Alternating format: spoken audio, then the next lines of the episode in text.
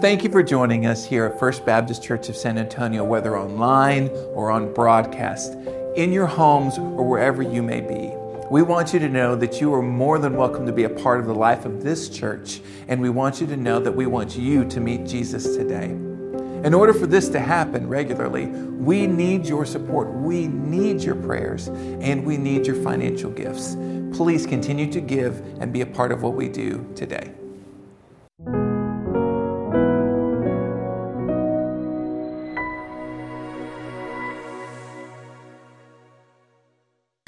Let's turn our attention now to the reverse text for this week. In fact, we really have two reverse texts this week. We have been at the end of Job chapter 2, and we have skipped ahead to Job chapter 22, where we hear from one of his friends.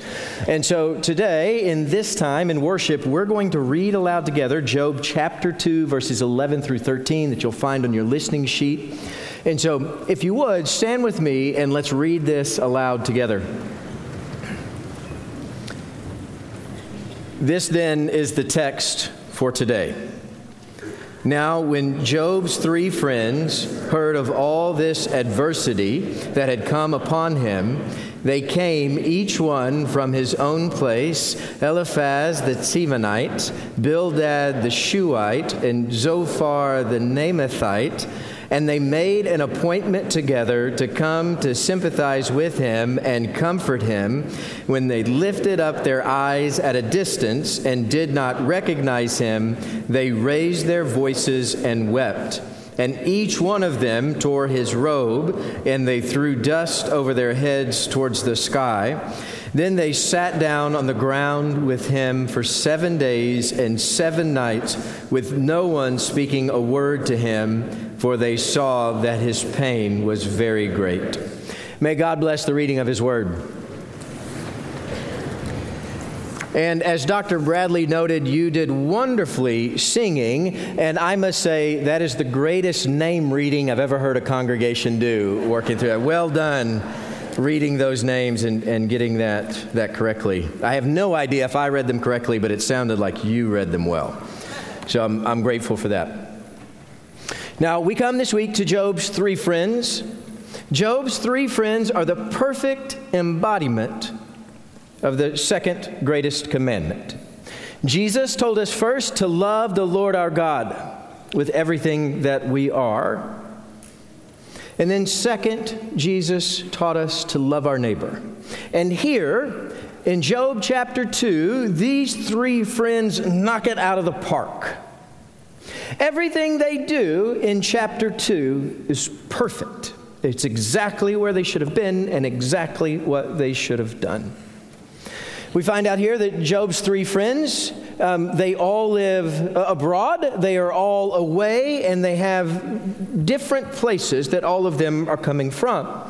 We have no idea how they heard, we have no idea how they got in contact with one another, um, but they were able to communicate across the land so that they could coordinate their efforts and that they could come and be near Job because that's where they needed to be In fact, they planned that the three of them would all come together at the same time to love on their friend and help him through this tragedy. And this is perfect. Now, don't miss what's happening here. In this age, they, they could have sent a letter. They could have sent word by other means. They could have sent their servants to go talk to Job and tell Job they care about him, to tell Job they prayed about him. But, but they said none of that that instead they themselves are going to get up and go. And as quick as they can, they're going to get up and make sure they can sit with and comfort their friend Job. Now, it likely took months for all of this to be coordinated as it needed to be, but they made the details work and they got there. But we don't need to miss this that they came themselves at great risk. See, there's all kinds of serious reasons for them not to come. You see, we, we can often make up excuses when we are supposed to go somewhere. We can come up with all kinds of excuses of why we don't want to go or why we shouldn't go. We make up all kinds of reasons to stay home and send others or send a note and not do what needs to be done. Sometimes those are meaningful, sometimes those are flimsy. here in this moment with Job's friends, they had real reasons, serious things in the distance around Job that were risks that complicated this matter. And yet they still went. For one, they have no idea if Job is contagious.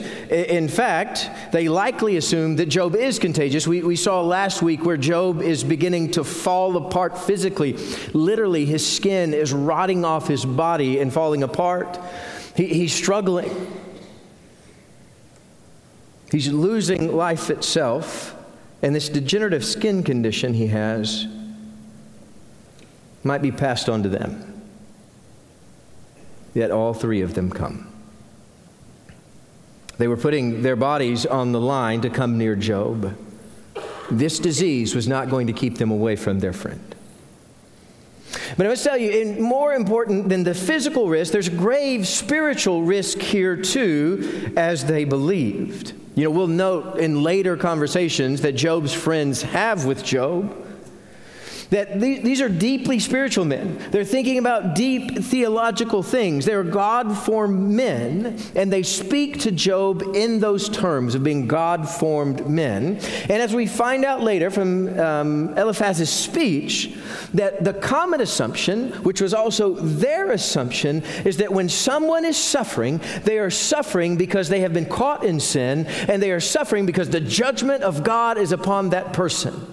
And by and large, the best thing to do if the judgment of God is raining down from heaven on somebody is to stay away from them, lest you get caught in God's punishment as a contagion.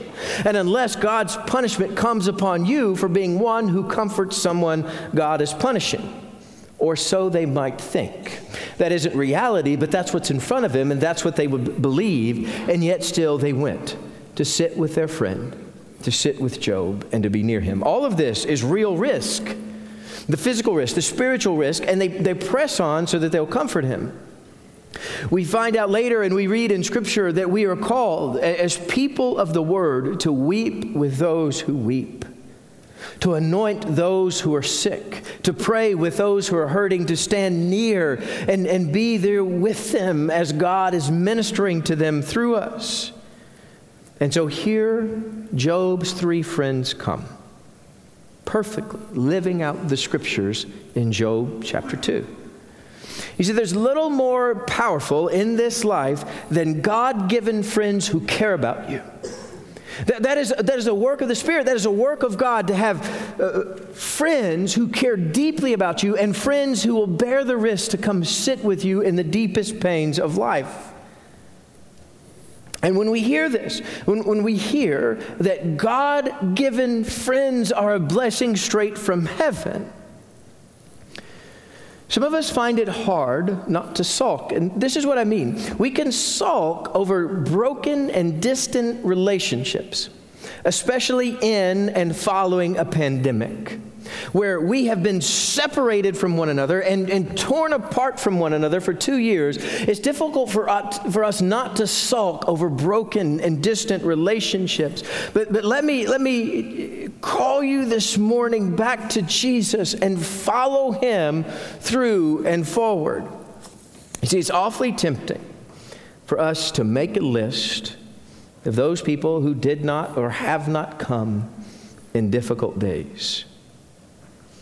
But instead, let us live out together 1 Corinthians 13 5, where we're, we're taught in this, this chapter on love, where, where we get the biblical example of what love is. And we see there in 1 Corinthians 13 5, where love doesn't keep record of wrong. It is as God wiping away sin from the earth, so does love wipe out wrongs suffered. Instead, let us be like Job's friends. Let, let, us, let us obey Jesus and be those kinds of friends in the Spirit rather than sulking. You see, there are people in your life right now that God is calling you to love deeply. That, that, God is calling you to love proactively. Who are those people in your life that God has called you to reach out to and to love on and to show them love like you have loved yourself? Who is that one that Jesus has called you to love? Because it might, it might be your spouse, it might be somebody on a distant continent, but love them as Christ has called you to love them. This is an act of obedience uh, to Jesus for us is to love the people around us. It's, it's living out that second greatest commandment that Jesus brings people into our lives and he says, Follower, go and love them deeply. Show them the grace and mercy of heaven. Be there with them, to walk with them through the pain, to weep with them who, who weep, and to rejoice when they're rejoicing and celebrate when the days are good. Who are those that Jesus has called you to love? You know, it's remarkable what Job's friends do in this moment.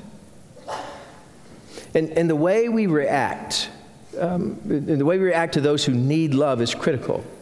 See, when they get to Job, we see some, some actions that we recognize. They throw dust in the air, they weep, they tear their robes. All of these things are similar reactions that we, we saw from, from Job in chapter 1.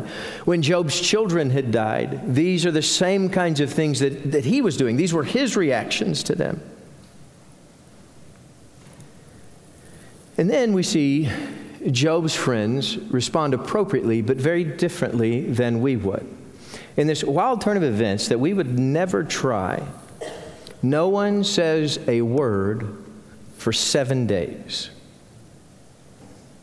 Most of us, when we come to sit with somebody who's struggling, or most of us, when we step out to love as Jesus Christ has called us to love, our mouth is full of words. We can't go seven seconds in silence.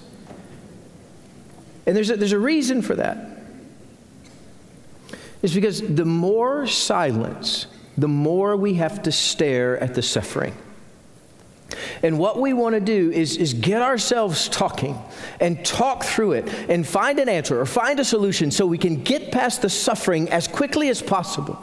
When, when in this moment, Jesus has, has allowed and, and, and we are living in this suffering as His, and we need to sit with it and recognize what God's doing in the moment rather than rushing to, through to the other side.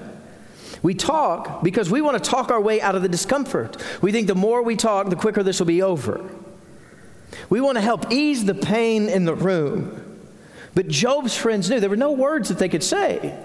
And so they sat, perfectly quiet, a perfect act of friendship. And you know, it's fitting and it's unfortunate because next they open their mouths, and when they open their mouths, everything begins to unravel. In fact, the more these guys talk, the more this situation unravels.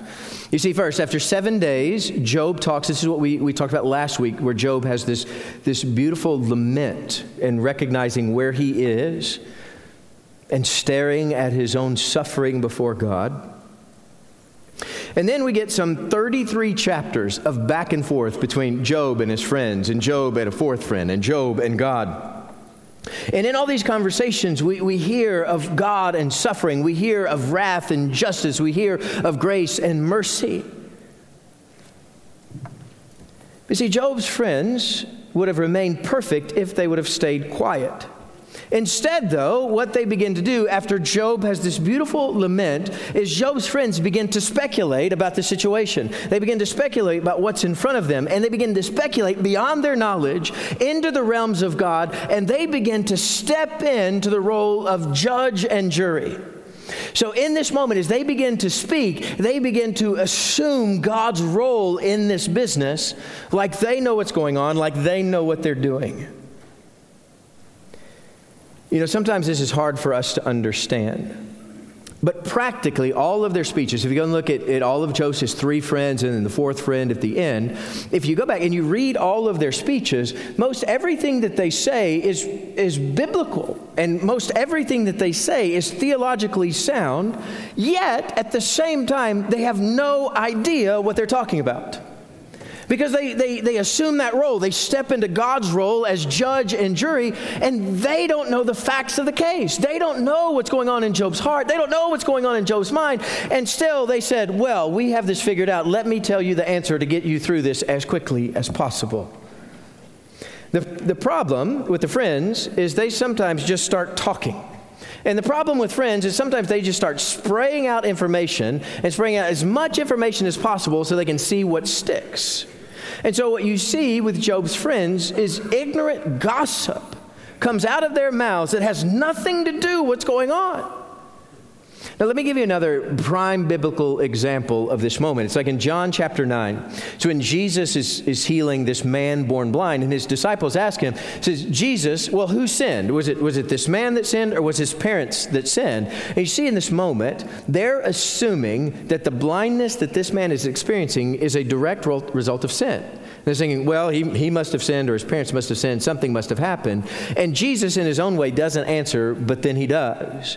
And, and the way he does is similar to a kind of lesson that we find here in Job.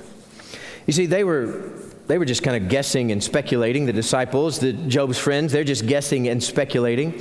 And what you see, Job's friends, in their arguments, everything in their argument revolves completely around God's wrath. It has nothing to do with God's sovereignty. It has nothing to do with God's mercy. Everything is encapsulated in God's wrath. In fact, they lay down the truth of judgment on Job, and they, they speak it as emphatically and boldly as they know how.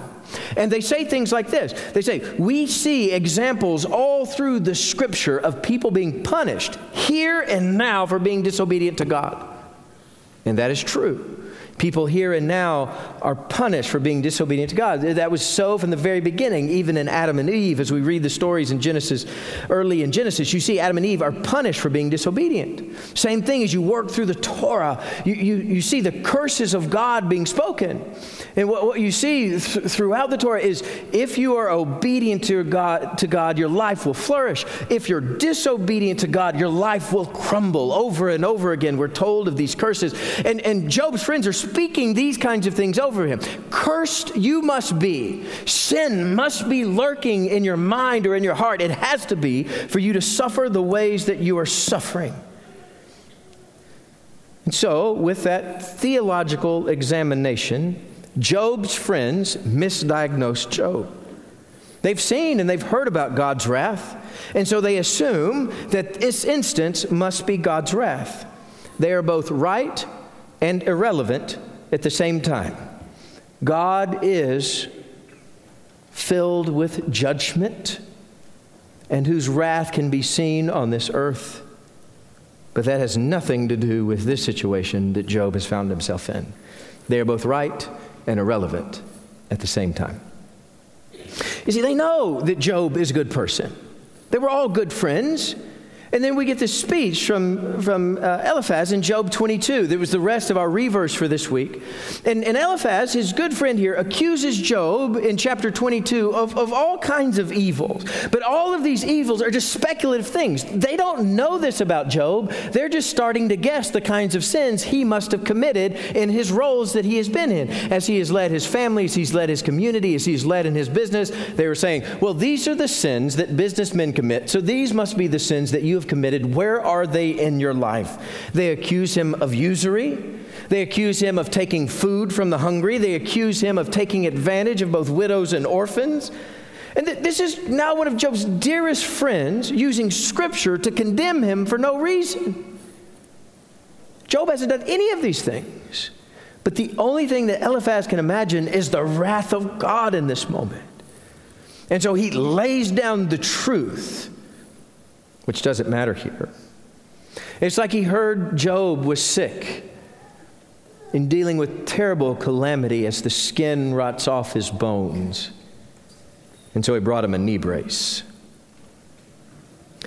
You know, too often we, we take it upon ourselves to be the authority where we look at a situation, we assess the situation, and we think, I've got enough information here. I can make all the decisions that need to be made. This is where Job's friends are with Job. We, we have assessed the situation. We have been with you. We have sat with you. We have heard your lament. Now let us tell you the truth. Let us be the judge. Let us be the jury. We have assessed this, and it is so. And you know, we like to do this. We like to take it up on ourselves that we're going to be authority. Every one of us in here thinks we know how we can fix what's going on in Ukraine. Every one of us in here thinks we know how to fix what's going on in politics in the United States of America. Every one of us in here thinks we know how to fix our children's lives. But let us not bathe ourselves in that kind of pride. There is only one who knows the remedy.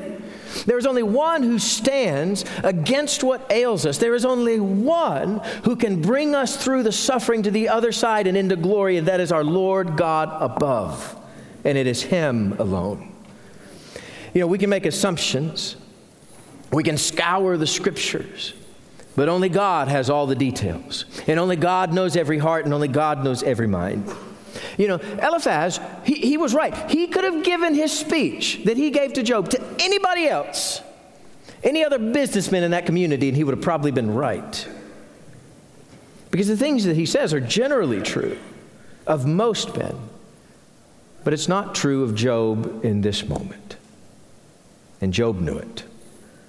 See, Job's friends either should have kept quiet or just pointed Job to God. You see, most of what they're sharing is just about God. They're, they're sort of assuming God's role and they're making judgments. Instead of assuming God's role and making their judgments, they should have pointed Job to God. They should have been praying with him and listening to what God has to say about this situation.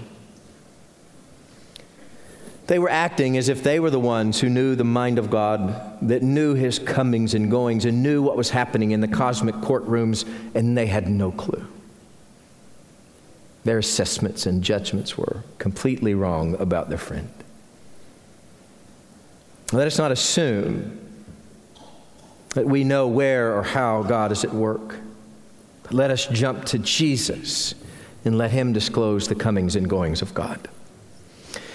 Uh, John chapter 15 is a pivotal passage in the New Testament for a number of reasons.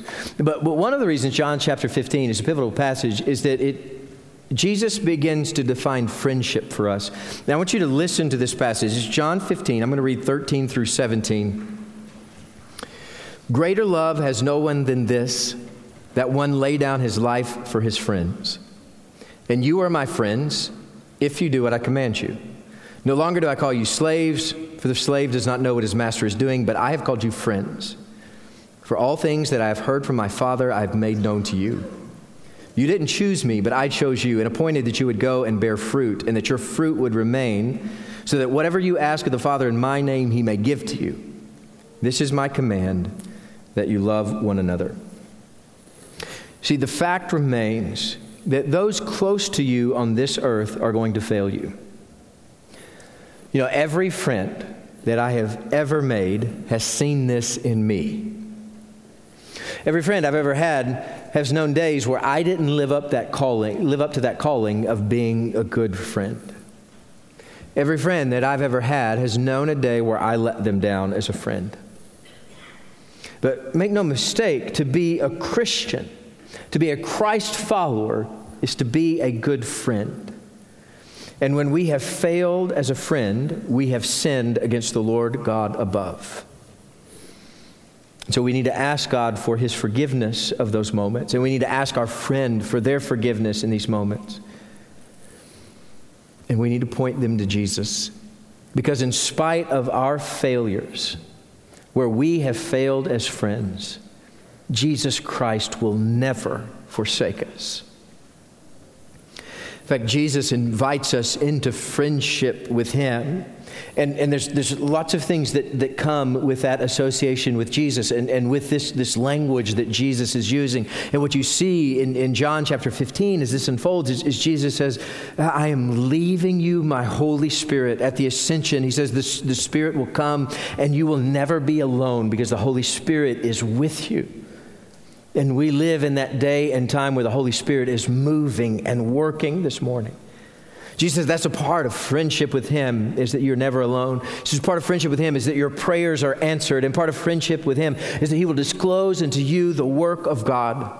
And with that being the case, with friendship with Jesus being on the table, and, and with this work about that friendship, let us then forgive every friend who has ever failed us. Let us then, because of the work of Jesus, let us then repent of every time we have ever failed our friends.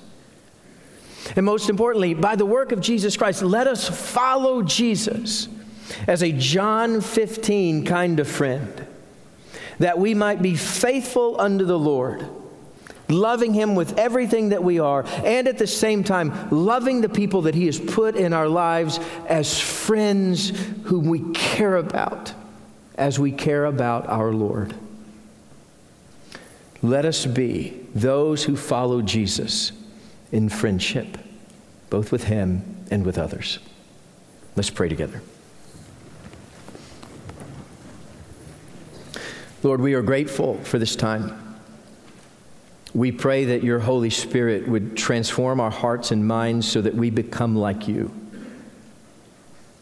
Father, this, this world seeps in, it sneaks in to corners of our lives. And Lord, we pray that in your Spirit you would rid us of those impurities, that we may follow you faithfully.